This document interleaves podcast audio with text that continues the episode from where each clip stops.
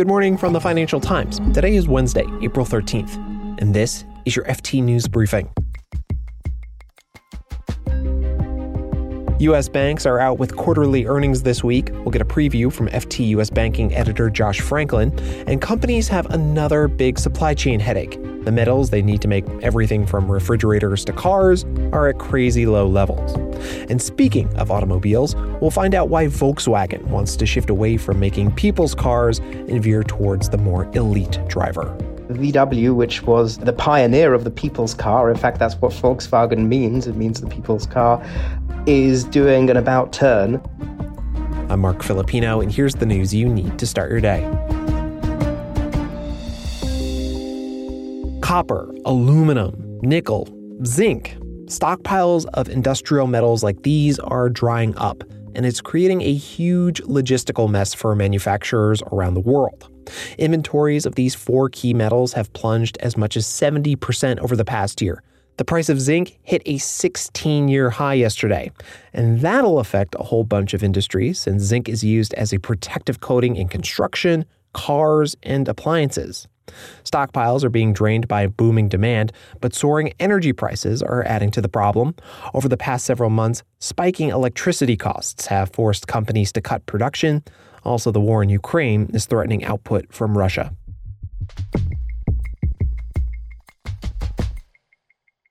This week, U S banks report their latest quarterly earnings, with J P Morgan kicking things off today.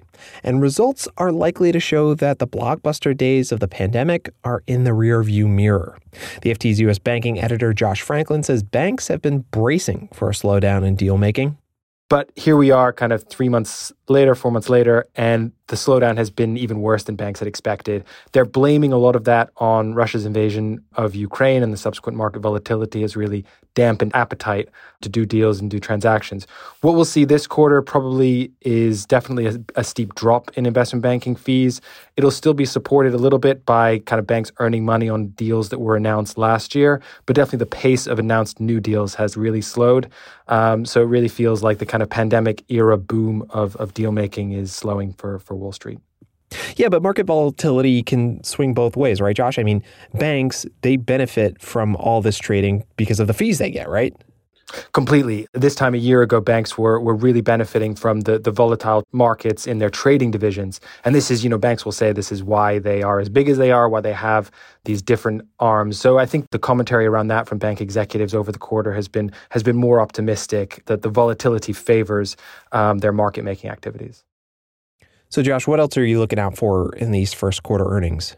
Yeah, the, the big thing for banks in first quarter really is the outlook, what they see for the year ahead, both in terms of, you know, their outlook for the U S economy, because really banks are very heavily geared towards how the economy performs. So when the economy performs well, banks do well, and, and the opposite is true. Um, and there are obviously concerns around a potential recession in the United States. So what banks are, are seeing and expecting there. Also, banks for years have been waiting for the Fed to finally start raising interest rates, uh, which a process which began last month. So what banks say about how much they're expecting to earn from loans this year is, is also going to be something people are, are going to be watching out for. Josh Franklin is the F T's U S banking editor.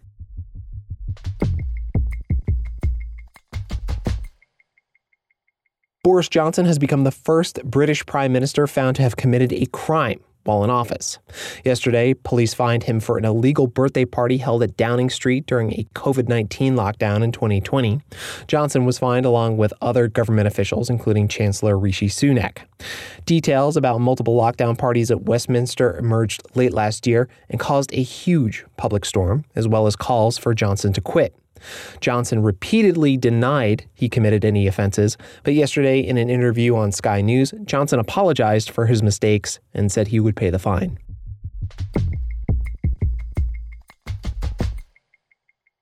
One of the biggest car makers in the world is planning a historic shift.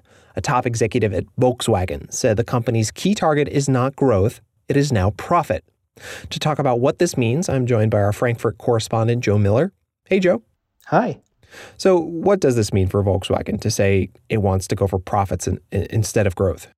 Uh, put simply, V W, which was the uh, the pioneer of the people's car, in fact, that's what Volkswagen means, it means the people's car, is doing an about turn, and it is going to concentrate not on becoming the world leader in terms of volume, that is on producing as many cars as possible every year, which was the goal of the company more or less since its uh, post-war incarnation, and especially over the last decade or so, where there was this sort of fight between General Motors, Toyota and Volkswagen as to who could sell ten million cars a year and then who could sell eleven million cars a year. Uh, now, Volkswagen is saying that what it wants to do is it wants to focus on selling more premium cars from its brands like Audi and Porsche and really focus on high-end customers. So what's behind the big change in strategy? Uh, well, it is really a byproduct of the pandemic. At the beginning of the pandemic, it looked like it was Armageddon for car makers because factories were closing. They didn't look like they were going to get anywhere near their production targets. And more importantly, no one was buying cars. People were stuck at home.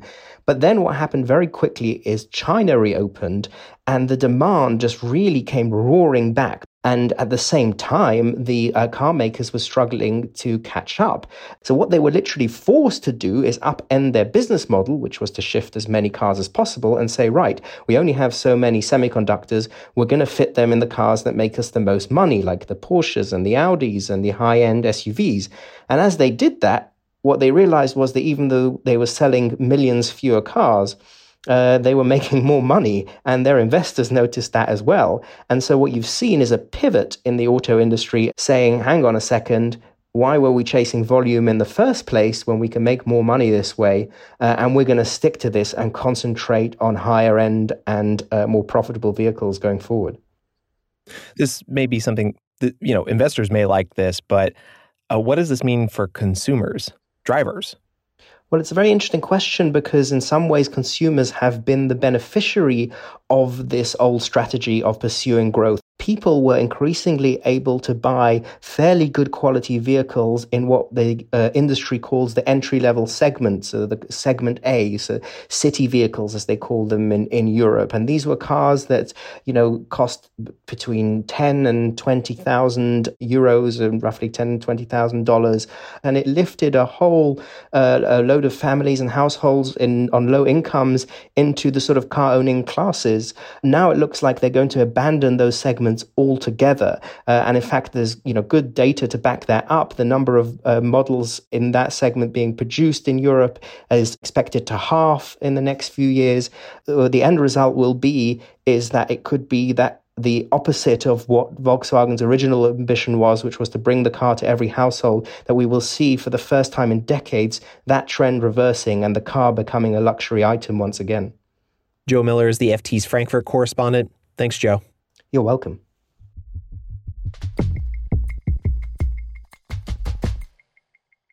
And before we go, a quick correction. Yesterday, we told you about entertainment companies who are gearing up to create a metaverse populated with avatars. We said that Lego had teamed up with Sony to build a metaverse for kids, when in fact, Lego had teamed up with the game developer Epic on that venture. You can read more on all of these stories at F T dot com. This has been your daily F T News Briefing. Make sure you check back tomorrow for the latest business news.